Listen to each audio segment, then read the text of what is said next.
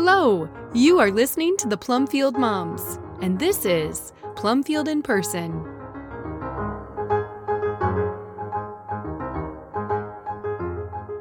Hi, I'm Diane Pendergraft, and I'm here with Sarah Masaryk. And today we have two of our library ladies, Jeanette Tulis and Kristi Stansfield.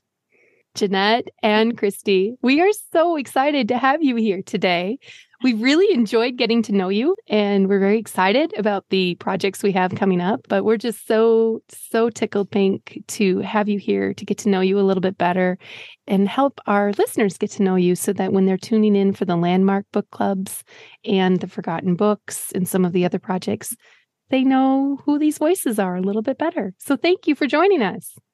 It's good to be here. I'm really happy to be part of this. This is this what you y'all have created is very very special, and I think it's super helpful to moms who are looking to build libraries at their home, especially, but also just to find great books for their children. I love that you say that about moms because that's really our goal is to accompany moms on their journey. Dads too, but really um, it's mostly moms who are doing this particular work and our desire is that when moms are looking at how to spend their read aloud time, how to spend their resources on library books or curriculum, ways in which they're going to manage their resources with their children, we want to make sure that we have pointed them to the very best possible suggestions so that their time will be well spent, that they will have the opportunity to experience some really beautiful things that they wouldn't have otherwise known about. And I always thought I was pretty well read. I, I went to Hillsdale College, I went to the University of Oxford. I've read a lot. But meeting you ladies, I feel like I have never read anything. And that is exciting to me. There is such a fantastic world of incredible books out there. And you guys have done such an incredible work in preserving these books, making sure that these books are not forgotten and building these libraries, giving moms access to these books. I think that's really remarkable. Today, we want to talk about how you got into this. Who got started first, Kristi or Jeanette? I'm oh, thinking oh, wow. Kristi. I, I don't know. Collecting? I mean, I started collecting. I mean, I, I got married when I was 31, and then, or I think I was 31, and then I had my first child soon after that, just about to turn 32. And I think at that point I knew I wanted to, you know, collect books. So that was uh, 30 years ago. Wow. So 30 years, me, yeah. you, Kristi, yeah. about the same. I got married for the second time at 31, had the first of six more, and I I have a daughter who is older and we started reading lots. Mm-hmm. I mean, I've I've always loved to read, but I traveled around a lot, so I didn't have a lot of stuff. So, mm-hmm. you know, I, I could move myself in suitcases and things like that. But I think after I had my daughter, I started collecting books and she loved to read as much as I did. Mm-hmm. Now the boys were not what I call natural readers. Mm-hmm. And so that's when we had a lot of read alouds and um, audiobooks. Audiobooks yeah. saved my life. I love audiobooks. Reading aloud, I, I just, I fall asleep. I literally, I cannot hold my eyes open. And it gets very so, soothing sometimes. Yeah. Yeah. But, but I'm like that when I'm listening. Yeah. oh no, no, I can listen, yeah. but now I'm the same way, Kristi. Matter of fact, my youngest son, who's about to turn 20, he used to say, "Okay, mom, I'm going to give you five times that you can fall asleep, and then you've got to take a nap." I literally so... would just drift off reading, and I'd read yes. nonsense or something, and he's like, "Mom, wake up!" And it would, up. I think it really did drive him crazy because he was a very efficient kind of person, and he was just like, "I cannot deal with this anymore." So, um, so did he grab the book and then read it himself instead? Well, sometimes, but to be quite honest, I sometimes loved the book so much I didn't want him to read it. Mm-hmm. I wanted to read it to him so I could listen too, because I knew that I probably wouldn't take the time to read it for myself. That if I had to read it to him, right. lessons, Yeah. then I was getting to hear it too. So there were several books where I just said, okay, that's one I don't want you to read for yourself. I'm going to read that to you. Even I- through high school. So uh, I, I, I don't know if that really did him any. I, I think he probably was get more irritated at that than he was than he was pleased, especially when I couldn't stay awake. So that was a problem. I had that problem in front of my class sometimes. We'd be finally get around to our silent, you know, our read alouds in the afternoon, and I'd be sitting there going, "Please don't let me fall off the stool." you know, I so I have the same problem and I I found best thing for me is in the morning is I have morning basket and it is a basket and it's like it has to be the book I want to read that day. So I allow myself to be moody and I don't schedule it. I'm like, well, there's five treasures in there. We're just going to grab the one that mom's most excited about. That's what we're going to do. and some books are just not as good read aloud as they are read silently. Yeah, someone said that the other day, and I was thinking about that. And I was thinking about um, usually when I listen to a book on audio, I want to read it afterward because I feel Oh. like I maybe haven't I missed parts or because my mind will tend to wander. Yeah. Mm. But um, uh, but for me, I think I I think I do enjoy reading more than hearing. Mhm. But I think that's because I'm I'm more visual than I am. Mhm. Same. But I had a son who was very dyslexic and he listened to so many audiobooks and he understood everything. He processed everything so well that he heard. So um, that was really that was really helpful to have that for him. Yeah. If I were to sit, I could not listen to an audiobook. Yeah. But if I'm doing something, then I get so much more value out of the audiobook. I always remember there's this one scene in Laddie by Gene Stratton Porter. And I was standing next to the washing machine in my laundry room. And every time I would go into the laundry room at that time of day, the scene from Laddie would come back to me because I had been listening while I was folding. And so there are so many things like that that I I will go and do something and like, oh, I remember suddenly I'm overwhelmed with Mysterious Benedict Society or whatever it is. It, those scenes come flashing back to me. So I love audiobooks if I'm busy, you know, folding, cooking, cleaning, something like that. Then I think they're the best. Yeah, I'll do audio now. My daughter did not like to be read to because Mm. she read so well. It's like, just give me the book, let me read it, you know. and and she was that way with school too. Just give me my work and let me do it. We don't need to talk about it. Let's just. Why do we need to talk about it? Well, I just want to read it and do it myself. But when we were in the car, we would I would read aloud in the car. Now I could manage that, and I don't know why but I've done everything from The Prince and the Pauper to The Hitchhiker's Guide to the Galaxy in the car. That's So- awesome. But yeah, the boys were very happy to have audiobooks. Yeah. And my kids, it was the best way to get them to take a nap was Winnie the Pooh, uh, or there were some other classics, but mostly Winnie the Pooh was nap time. And they would just go and I'd say, you can leave when this section is done.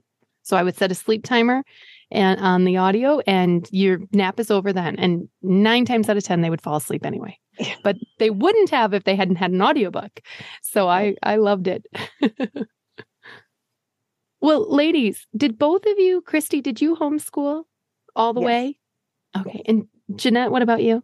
Yes, also four children all the way through high school.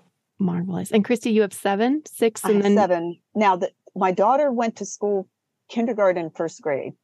And when my husband and I got engaged, we were looking at a Christian school. And then one day I heard Dr. Moore Mm. On Focus on the Family. Yeah. So that's Mhm. So like many 80, people. 1984. So- And I said, I, ca- I called Tom up and I said, Hey, what about this? And he's like, sure. So from first grade on, you know, she, she was homeschooled and then the boys all the way. That's marvelous. Jeanette, were you going to say the same thing about focus? Yes, well, similar. Um, I, it wasn't Raymond Moore for me. It was my husband when when we were engaged. he had lived at L'Abri and well, he had visited L'Abri in Switzerland. He lived in Switzerland for quite a while and uh, became very familiar with L'Abri there and the and the Schaeffers and, and Macaulays. Mm-hmm. And so when we were engaged, he gave me the book for the children's sake, and he mm-hmm. said, "This is how I want our children to be educated." And I read it and just fell in love with all the ideas. Oh, I went I went to Hillsdale College and, you know, it's a very homeschool friendly college. And so almost all of my friends at school were homeschooled. So I kind of always had it in my mind. And then my husband and I are high school teachers. He's now a high school administrator. And so when we moved to Green Bay, we said, okay, we need to find a parish. We need to join a parish that has a school attached because we believe in that. And then we got to the point where I was listening to Focus on the Family, and I had this strong willed, feisty boy who just didn't learn in the traditional sit down and learn kind of way. And I was focused on the family that just really brought back to my memory there's another way to do this. Homeschooling can be quite successful. We said, okay. Because I remember Dr. Dobson saying, I beg you, I implore you, homeschool boys through second grade. Hmm. Make any decision you want after that, but I implore you not to put boys into kindergarten through second grade. Hmm. And so Greg and I said, well, we could try it. You know, we could try it for a couple of years, one year at a time, one child at a time.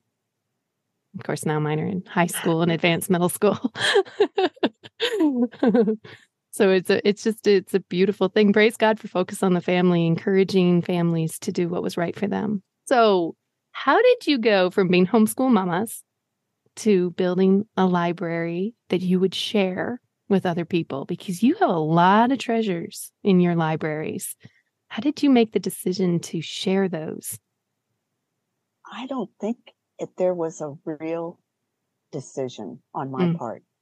Um, I just had a lot of books and I had a lot of friends and they had a lot of kids and I just shared the books, mm-hmm. you know, and that was, that was during an era of a lot of the, um, well, Bob Jones University was publishing a lot of novels and, um, there were a lot of historical fiction, uh, children's novels being published and library and educational services was everybody's friend because you could buy these giant sets.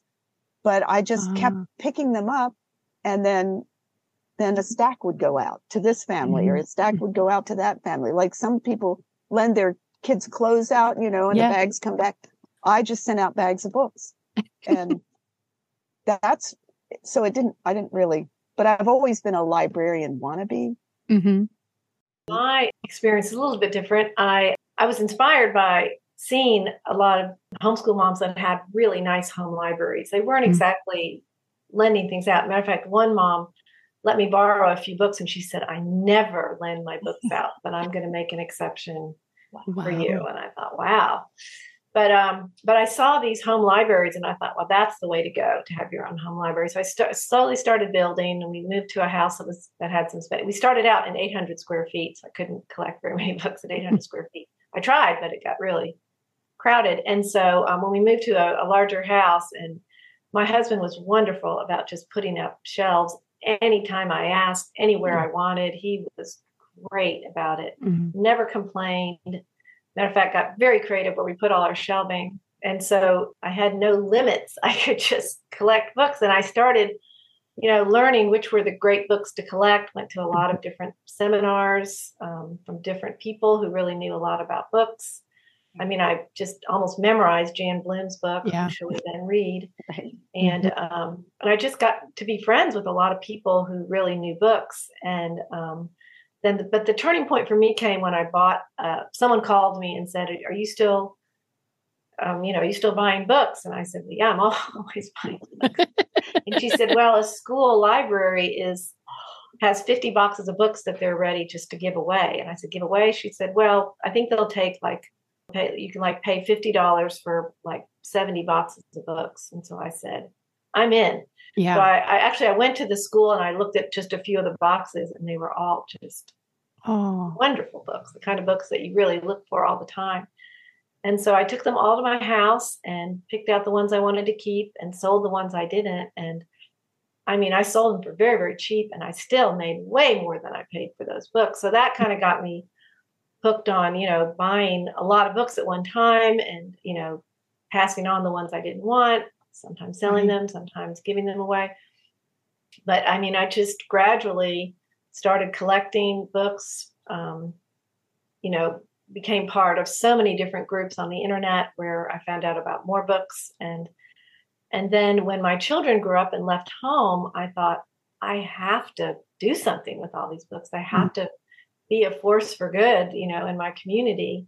And I realized that all the books I had were the ones the library didn't have anymore. That right. was really eye opening for me just to realize that. And my friends would start calling me and say, Do you have this? Do you have this? Do you have this? And I had them. I had them like I had all of them. Mm-hmm. And so I realized that that was just a really great resource. Um, I my dream always has been to have a combination bookstore, yarn shop, tea room. and so I've sort of implemented a little of that in you know in my home where I do teach children how to knit. I do offer moms tea when they come over for books. But a lot of times I'll just have moms call, you know, text me and say, here are the books I need for school next year. And I pick them out and box them up and get them to them the next time I see them. Wow. I do that with the ladies at church. I do that with the ladies in all my book clubs. And so um, it just, and then when Emily Cottrell said, you know, she started listing, you know, living libraries. And I said, well, it's not anything formal, but I do have a library and I'm willing to loan out books. And so um, I got on that list. And so um, so I guess I'm officially a library, but I'm not like I don't have my books in any kind of system. Mm-hmm. I keep track of what goes in and out on little index cards. I have a little index card box. I um, stamp all the books with my name, and um, so it's very, very, very low tech. And sometimes the whole system just breaks down. That's beautiful. I had a similar when you talk about the large influx of books. So I've been collecting along. I think we found our first landmarks at a yard sale. Mm. I found my first read, let's read and find out science at a yard sale. But there's a local Mennonite ministry called Book Savers in Maryland, and they take school library discards. Oh. So 20 couple years ago, when we moved back to the area, uh, they would have warehouse sales three times a year. And the books were you know, six for five dollars or six for four dollars, and then you got a twenty percent discount if you bought so many. Oh, and wow. um, so I started going to the warehouse sale, and they had everything dumped in Gaylords. Right. And they have an empty Gaylord next to it, and you would have to dig toss, through. Yeah, you just take them out and toss them in the next one. And there were so many books and I bought so many books. And then mm. finally I realized because they were coming home in boxes and staying in boxes because I couldn't keep up with it. And finally I was on the Yahoo group, you know, the um, home library Yahoo group. And I put out a plea and said, anybody that lives within this distance could you please come to Book Savers and help me rescue these books because I cannot buy them all. Mm. I I wanted to, but yeah. I just couldn't buy them all. And um, so that's when Elizabeth Jones started coming, and she now has Covenant Family Library, and it is built, I think, mostly on the books that she has gotten from Book Savers because she she really embraced it. Angie Pratt was another one who came, and I think her first her first take home was about 30 boxes. And wow. we had two or three people, three or four people, and then they told their friends. So then it, it became, you know, warehouse sale day. Yay. and it was like a reunion. Right. And then we'd start piling the good books. And so people wouldn't have to go through the Gaylords. We we pile the good oh. books outside the Gaylord Oh. and and then make an announcement okay you know or here's my doubles or here's yeah. some good stuff there were a lot of oh. um, mennonite ladies and amish ladies that were collecting books for their schools and mm-hmm. we sort of knew what they were looking for sure. so sometimes you know i'd hold up a book and say oh who needs this and somebody would come take it and it was it's it's a lot of fun. But Oh, now that that deluge is pretty much over. The Right. library discards now are not like that at No. all. not like that. And even the schools, I, I was thinking about, I live in Northeast Wisconsin, and all of the public schools, those discards were a long, long time ago. And the parochial schools, which actually went and claimed a lot of the discards from the public schools and the public library and put them in their schools, those schools have all closed and they've, you know, consolidated and they've already gotten rid of their libraries.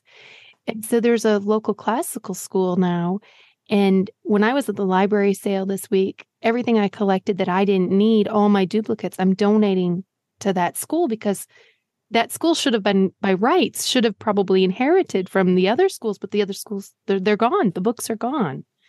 And that's one of the things that I we found is to be really interesting as we speak with library ladies is that the era in which you built your libraries, that time has changed now. And moms my age are going to have a totally different landscape.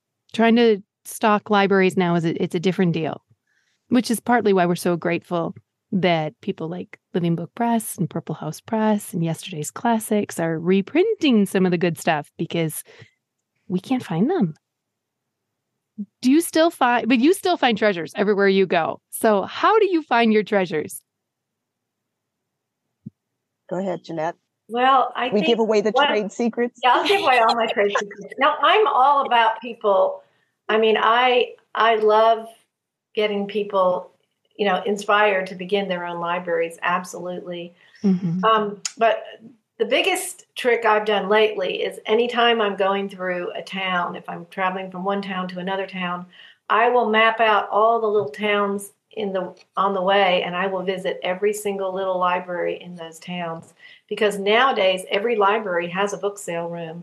They may not Mhm. have a huge book sale, you know, like an organized book sale that weekend or whatever, but Mhm. sometimes they do. I've hit some of those too as well, you know, not really knowing about them Mhm. but almost every library has a book sale room and they literally sell them for like a quarter a piece most Wow. of them quarter Wow. a piece 10 cents a piece and i have found treasures that way now it's not a huge quantity it's maybe like a box every time i go but still and sometimes more sometimes more and sometimes i've gone to some where i don't come away with a single book so there's that too but i still think library sales are definitely one way to go because they get them from donations right, right. so a lot of these people just donate whole children's libraries when they donate.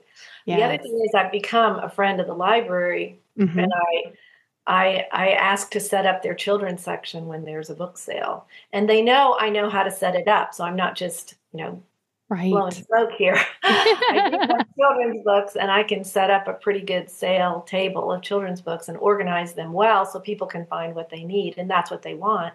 Mhm. And so, um, but while doing that, you know, I pre-shop and I get Of course. Yeah. some of the good Yeah, stuff. that's right. I try not to take all the good stuff because that's not fair. But you know, um, I mean, I've found books that way, just lots and lots of books. And really, they have so many books at the library book sales. They don't care if I take a box home the first night. That doesn't bother them at all. There's so many more where that came from.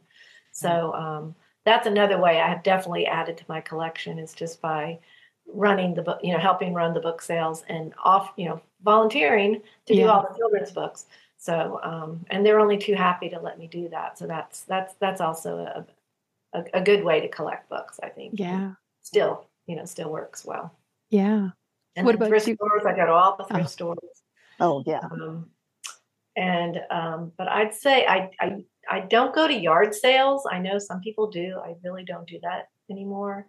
Um, but I'd say libraries in small towns are great, and libraries in big towns are good too. And um, you know, and, I- and I also when I'm in a little town, I'll check out the used bookstore there too, because usually those are also. I mean, they're a little higher priced, but you can find some really great books that way too. Yeah. And sometimes it doesn't matter what the price is, as long, you know, if it's reasonable. The point is they have the book. That's Yes. kind of where we're at. It so for some of these books, it's just does any do they even exist in the wild anymore? Yes, that's true. What about you, Kristi? Well, Book Savers has gotten a little more savvy now. They don't throw the landmarks in the Gaylords. Mhm. But I do, I do think they salt them to keep us going because sometimes it is the bottom corner, the very bottom corner where I will find the Burgess Bird book. Oh, wow. I literally found a Burgess Bird book in the bottom corner of a Gaylord. and that means you have to climb in to get Right, all right. out, right? So, um, so now, but you know, if they put a if they put a landmark on the shelf for four dollars, that's not terrible, no. you know. or Childhood of Famous Americans, that's Right. not terrible. Right. So you know, it, it's good because they're curating a little more themselves Right. and it it is for a good cause because it is a Right. nonprofit organization so we don't mind but um, yeah thrift stores you just never know i found a crinkle root at a goodwill you know you just never know um, thrift stores i volunteer at a thrift store and i do their books Mhm.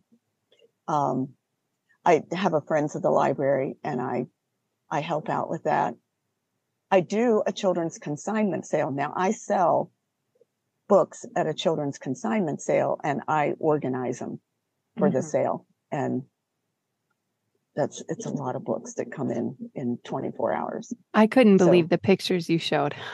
Yeah.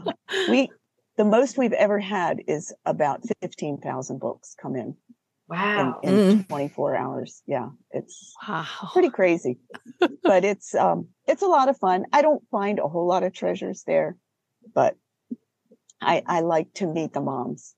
Mm, I like to hear them talking about books. I like, yeah. you know, so that, that's kind of a, a fun thing for me. Yeah, one time uh, I went to a library sale with Jan Bloom, and that was something to behold.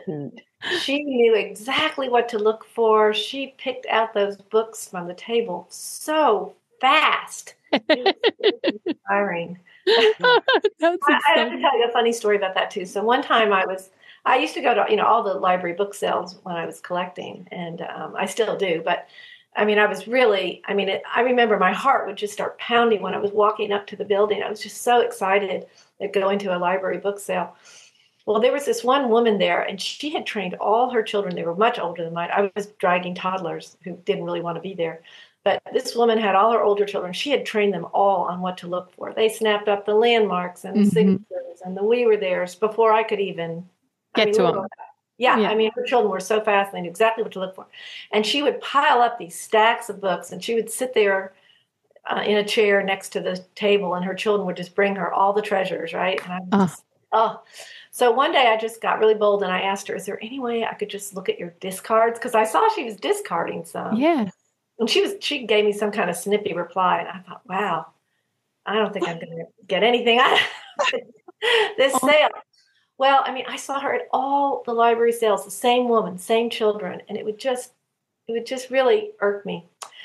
But um, then one day I was at a friend's house and we were having tea, and door the someone knocked on the door. She goes, "Oh, I'm expecting a friend to join us," and it was that woman. It was that woman, and I did not know her at all. And I, I mean, later on we talked about it because I looked at her and I thought, "Oh, it's that woman," and she looked at me and she said, "Oh, that woman." It's so funny. We became the best of friends. I found out she was going through a horrible divorce. And the Oh. only thing that kept her sane was reading wonderful books aloud to her children. That's all she Oh. could manage to do. Oh. And it just showed me how little we know, right? Of people, Right. number Right. one, and or their stories. And I mean, I didn't, I didn't hate this woman or wish her ill at any one point. I wished her children weren't so good at finding all the good books, but I, I, you know, I was really pleased later on when we became such good friends. We really Mhm. did become wonderful friends, and we would tell that story all the time, and people would just laugh and laugh and laugh. And um, but it, it, it really, um, you know, later on going to library sales, I realized there was hardly anybody there collecting books anymore. That was the sad thing.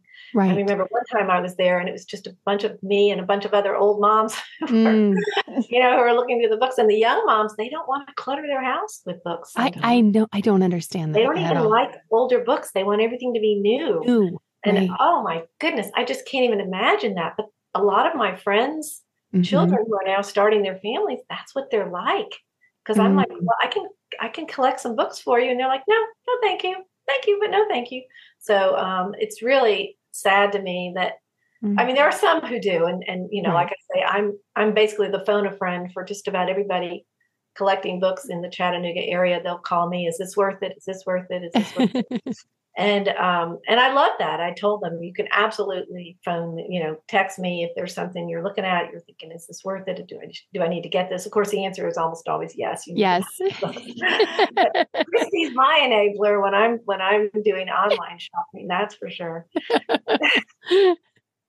but um but no it is sad to me that not more younger moms are are collecting books I, I- like i said i know a few but the most of them they they just don't they think they're all going to be at the library or maybe they just think well jeanette's collected them all so i'll just go over to her house and, and i'm okay with that i really am but i do i do encourage people to have their own libraries for sure as much as they can. Yeah. Yeah.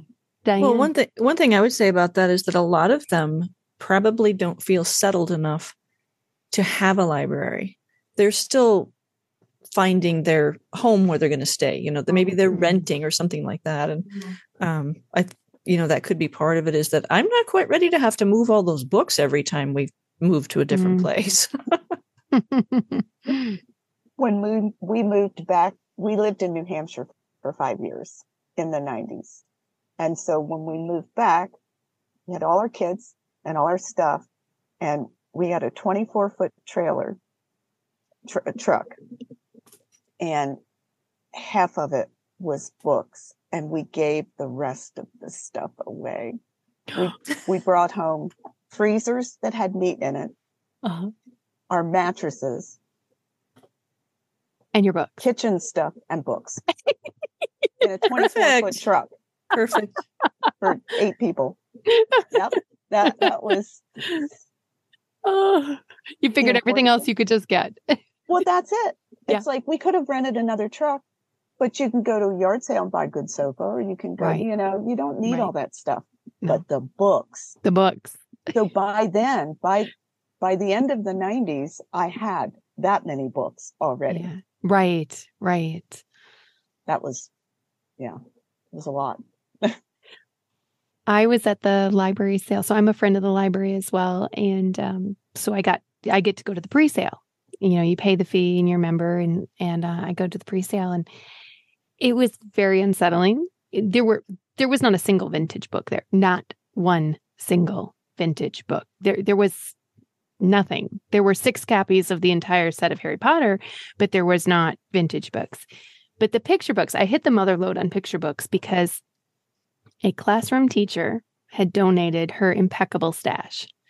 And so once I started seeing her name, I went, oh, I'm just going to look for her name and probably it's going to go in my cart. and I had my kids with me, my teen. And so we had all these carts and we were just filling them as fast as we could, checked out and came back in and did it again. But the only other people in the children's section with me were a bunch of, I think, maybe classroom teachers. And they didn't want any of the stuff that I wanted. And the stuff I wanted, when I got it all home, Sherry was like, half the stuff you have are picture book preschool books. Yeah. And other people were commenting, those are five in a row books. Like these, some of those are actually hard to find. And so this one teacher, and it was an amazing stash. But when I went back the next day, so we we checked out twice on Monday night, and then we went back on Tuesday morning.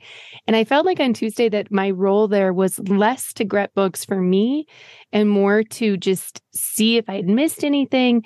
And then I sat and started talking with other homeschool moms who were there and sharing doubles with them and that kind of thing because they're just there just wasn't it wasn't the culture you're talking about. That just doesn't exist, at least not in my area. So No, I'm I'm so guilty of being in a thrift store and somebody's standing there looking at a shelf and and I'll see what kind of what they're pulling off and looking at it and I can't help myself. me too. I have to hand them a book and say, too. "Oh, if you like this, you will love this." Or somebody will come to at to at the consignment sale and they'll ask and I'll say, "Well, what have they read?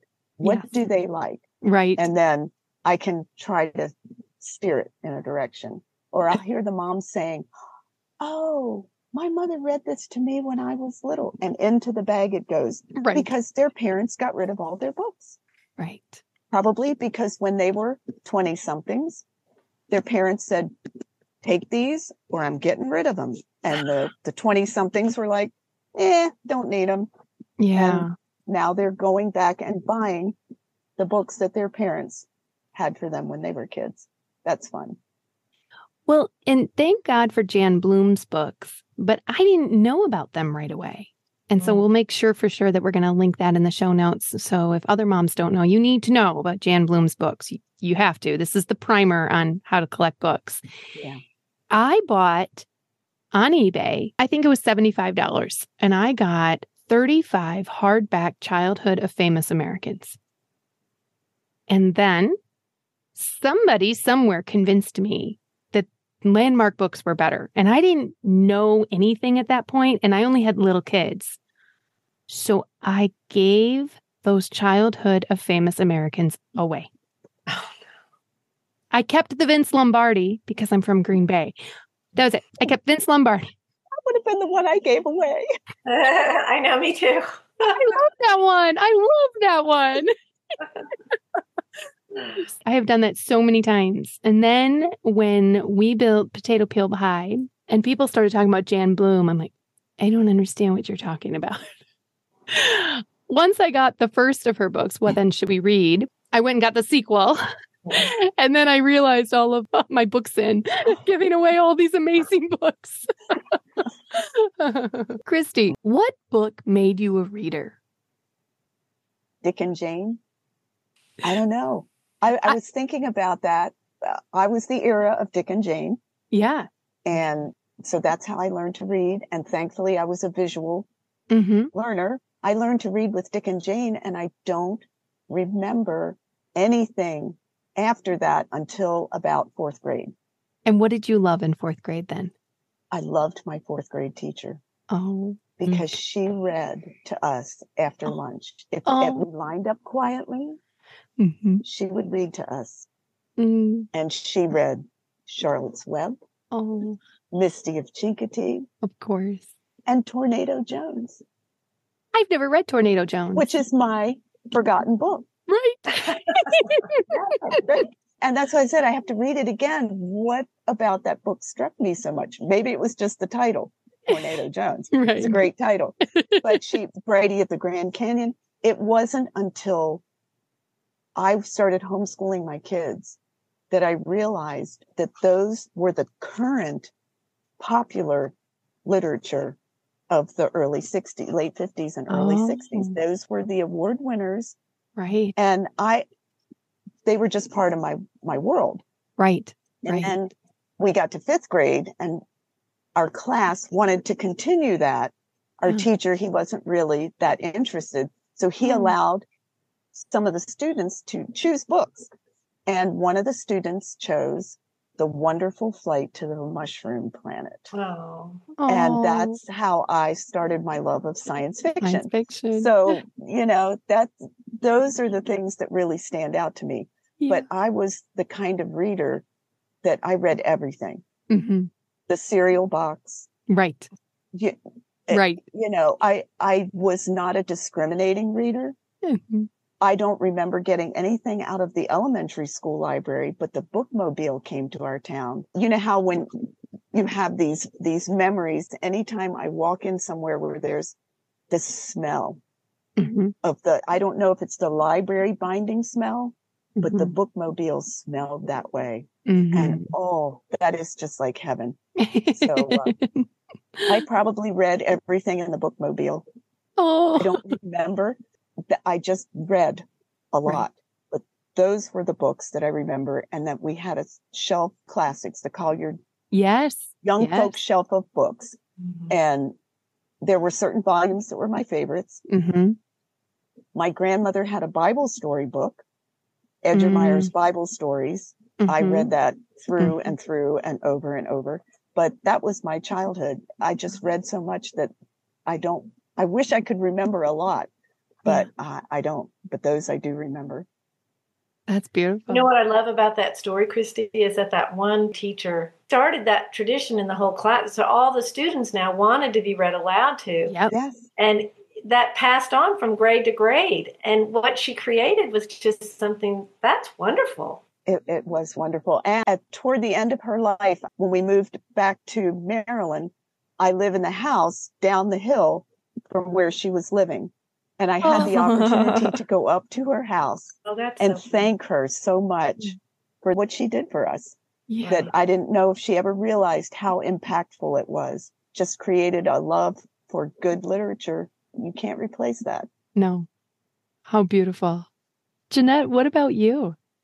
Well, I was trying to think about that. I grew up in the suburbs of Chicago, and my parents were Dutch immigrants. Mm-hmm. And my mom's English was not really that good. So I don't think my mom read aloud to me, and my dad was working a full time job, going to night school. I don't think he read aloud to me either. So, I, but I taught myself to read at a very young age. I'm the middle of three girls, and when my sister was learning to read in school, I wanted to learn to read too. And so I think I taught myself to read. My mom said, "All I heard all heard all day is, Mom, what is?" And I would spell some word out, and she would have to tell me. So I, I guess that's how I learned to read. And once I started doing that, I just basically never stopped. We lived in Elmhurst, Illinois, like one of the suburbs of Chicago, and I think I was the they like made a special exemption for me. I was like the youngest library card holder, because they I just would bug I would just bug them so often to let me check out books, you know, not just on my mom's card or whatever. And so they finally relented and gave me my own library card. And I mean, I just read everything. I kind of like Kristi said, I was not very discerning, but I can remember so many, you know, just basically almost making my way down the shelves of the library in Elmhurst, Illinois, and just. And I do remember very, very well reading Little House on the Prairie. I think that's the series that turned me into a reader because it was a series and I loved mm-hmm. it so much.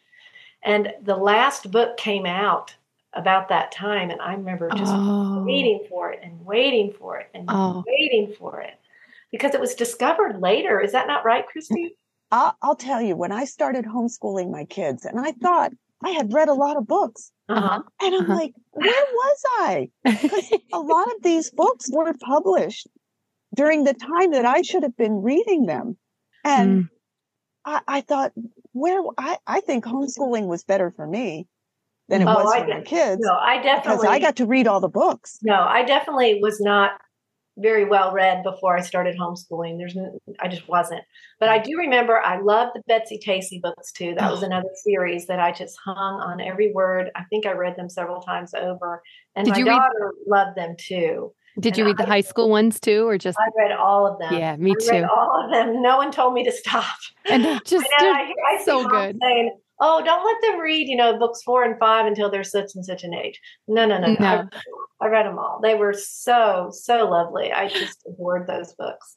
I heard that. I got, to, I got to go to Mankato and visit, you know, the area where um, she grew up and I saw, you know, the Betsy Tacy, the Betsy house, the Tacy house. That was wonderful. I saw the little bench, you know, where they sat. Yeah. Uh, that was so, so lovely. And the, that little town was exactly like how I pictured it. It was so oh. beautiful. But anyway, so I think those two, but then later on, I remember I read Nancy Drew nonstop, mm-hmm. non-stop, and Trixie Cherry Ames. everyone I could get a hold Cherry of. Ames. Cherry mm-hmm. Ames. Oh, yes, all the nurse books. I read all those series. So I don't think I read the really great stuff until I was homeschooling. I had an uncle who gave me a book a year, and I think that mm-hmm. helped a lot too. I think the first book I got was Stuart Little and I really loved that book so much. Yeah. I still have that copy. He gave my sister Wind in the Willows. Mm. And I, I read that and I wasn't really fond of it until I read it aloud to my children. And really? I loved it. my children loved it. They didn't have the same reaction I did when I was little to it. But I oh. mean, I just adored. And so that's, if I read any classics, it was thanks to this, you know, my Uncle Jan who gave me these classics. and i think he just knew i loved to read and so he said oh that's an easy gift for her gave me these classic children's books that i really wasn't very familiar with i think i got charlotte's web that way too but i think i just i love to read and i i read voraciously and not not with much discernment that's yeah. oh how about lois lenski now i did i did read strawberry girl was just a favorite of mine and um, not too long ago, uh, there was another lady who sold books at the consignment sale. and she had brought in, she would read these books before, and she was older than me, older lady, and she just had never read much as a child. And so she was bringing in these books to sell. And I said, Oh, this, I love Lois Lenski. She comes back. She says, that book is so depressing. It's like, whoa, maybe but Strawberry Girl was depressing. Yes, as an adult reading it, mm-hmm. she connected in a way that made it feel depressing to her. To me, it was just like, I love to read about things that were not familiar to me. Mm-hmm. And I still do. I love to read about people in other countries. I love historical fiction. I love stories set in other countries. I love stories set in other regions. And I think that's why I like Lois Lenski so much. Mm-hmm. Well, another memory I have is I asked my mom, she went to rummage sales when we lived in Chicago, in the suburbs of Chicago. She went to the rummage sales at the Catholic Church. Mm. And I said, Mom, bring home every single history book you can find. And they were history textbooks, right? They were history right. textbooks. And she brought home all these old textbooks, and I would read them cover to cover. They were so well written. Mm-hmm. I mean, they mm-hmm. were really well written history mm-hmm. textbooks. And I still, I mean, I still enjoy reading those kind of books, but lovely. When I was in grade school, Kristi, I think we're probably really close to the same age, but we didn't have a library. We had a bookmobile. So it came around once a week, and that was the best day of the week. But yes, the smell. Yes. But I was going to ask you both have you read Christopher Morley's Parnassus on Wheels? Yes, I love that.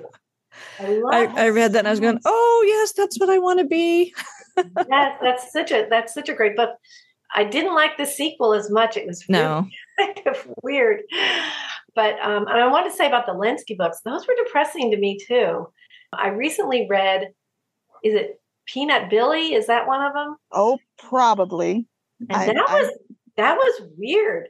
Like I don't think I would have passed it on to a child. I hmm. I read Strawberry Girl and Coal Camp Girl.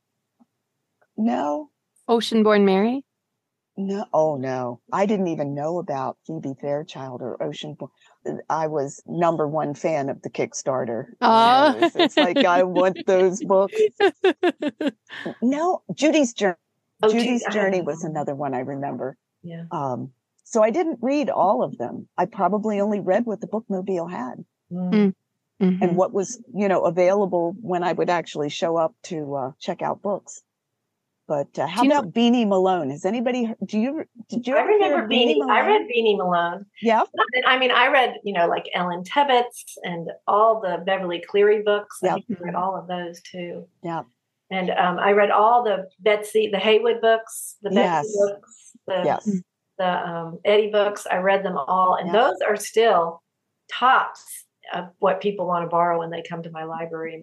Yeah. I have a lot of families and their children read through all the Betsy books and all the Eddie books and all the standalones from Haywood. I don't think anyone writes for children as well as Haywood of a certain age. I really do. I think Haywood is the best one out there. I mm-hmm. haven't found anything to compare. I know when I teach my little kindergarten, I know that if I'm reading a Haywood book, everybody's going to love it. It's just an easy, oh. easy pick. And they do. They always just love those books. You know, the only experience I knew, I did not know that Lois Lenski had written books until I homeschooled. I only knew her as the illustrator of Betsy and Tacy. That was it. That was the oh, only way I ever knew her.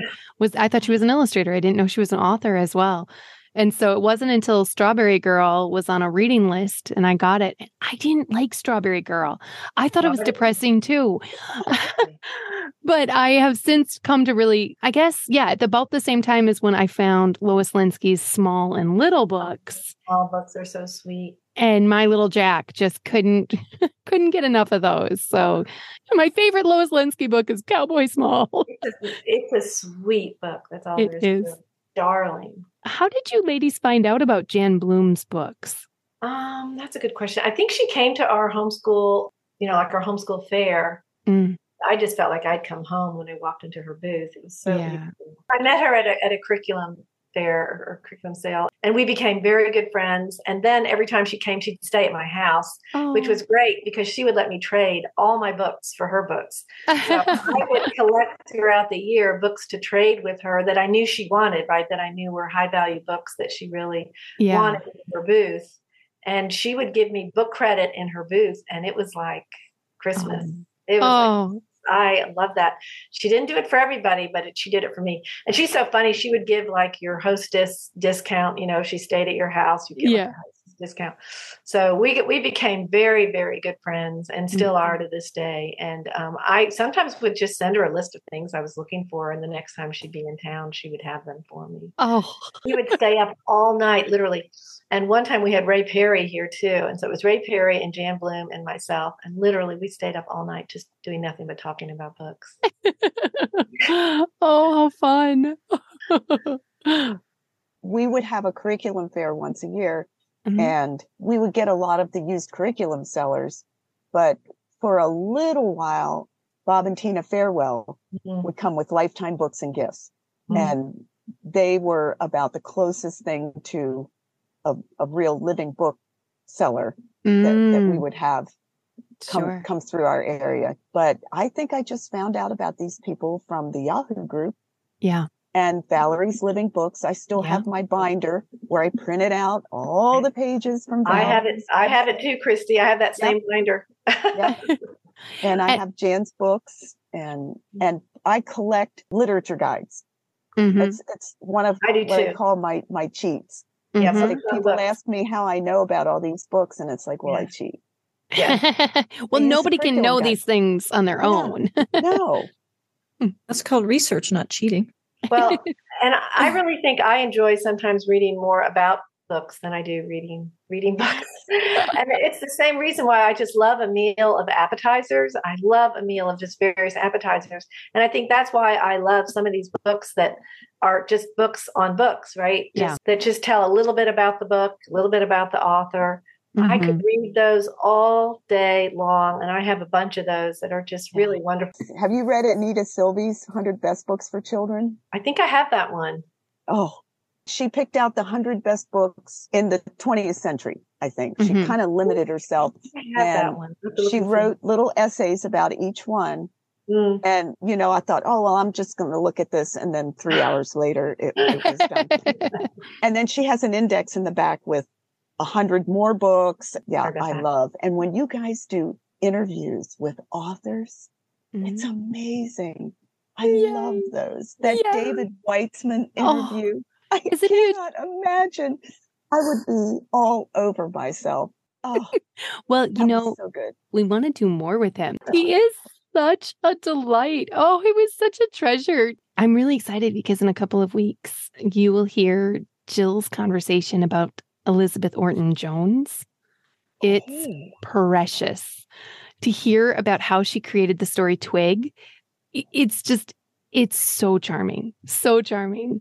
So, for those authors that are already gone, to have Jill have worked with these people so closely, she's got these stories that are just delightful. And yeah, That sounds amazing. That's one of my favorite stories. I Oh. adore that book. mine too. It's a total gem. So, that one, I think, I think it's like the second week of December. I love to read books about books, books that are set in bookshops, books Mhm. that are mysteries that Mhm. take place in bookshops, Mhm. Yes. um, books about book collecting, Mhm. books, the stories behind them. Um, You'll have to make a list, Kristi. I want to hear about your favorite ones. Me too. uh, do you probably That's a whole them? genre. I'm serious. That's a whole genre that you don't. I think one time I saw a list of those somewhere. Maybe You read Among the Gently Mad and A Yeah. Gentle Madness. I've heard of a Gentle Madness, but I haven't read Among the. He wrote four books, Mhm. all about different aspects. Who was of- that? Nicholas Basbanes. Yeah, I do have. I do have another book of his. Yeah, a really thick one. Yeah, they're really thick. They are grown-up books for sure. Yeah, uh, but they are really good. He he just he's a good writer, and I Mm. just love books about books. I do Mm. I too. say? 84 Charing Cross Road is one of my favorite books of all time. That's a great book. Have you read all the sequels? Yes. And I and, and I've read all of them. Some of them I've read twice, but 84 Charing Cross Road I reread every 9 months. Well, uh, those are one. That's one of the books where you pick it up and you just have Yeah. to read the whole thing again. You, you find that you take that you, long. you just get up to make another cup of tea, going to run to the bathroom and you have the whole book done. I I haven't read that one yet. I have. Oh, Kristi!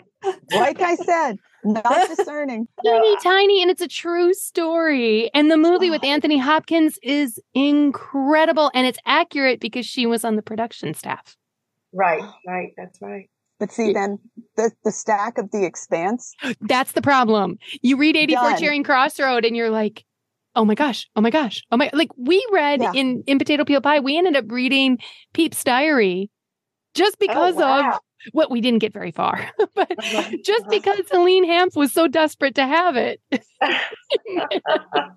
Dorothy Gilman wrote a, she wrote a lot.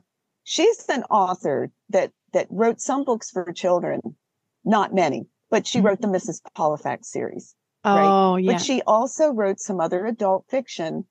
And one was a mystery that, that was like a story within a story. And then she wrote the book that appeared in the story. And it was called Oh. The Maze in the Heart of the Castle. that's you know, awesome Those are that take your brain off for yeah a while. you need those kind of sometimes books. You need those sometimes. yeah I think that for a lot of our listeners, they will maybe aspire to have a library someday, but most of them are probably not going to run out and do that just right now because we were talking to you. But one of the things that we find so valuable about our library ladies is what you know about the best books. yes And you've mentioned a lot of them mm-hmm. that are, you know, the series, the authors that they should, if they're homeschooling, especially, just run right out and try to find.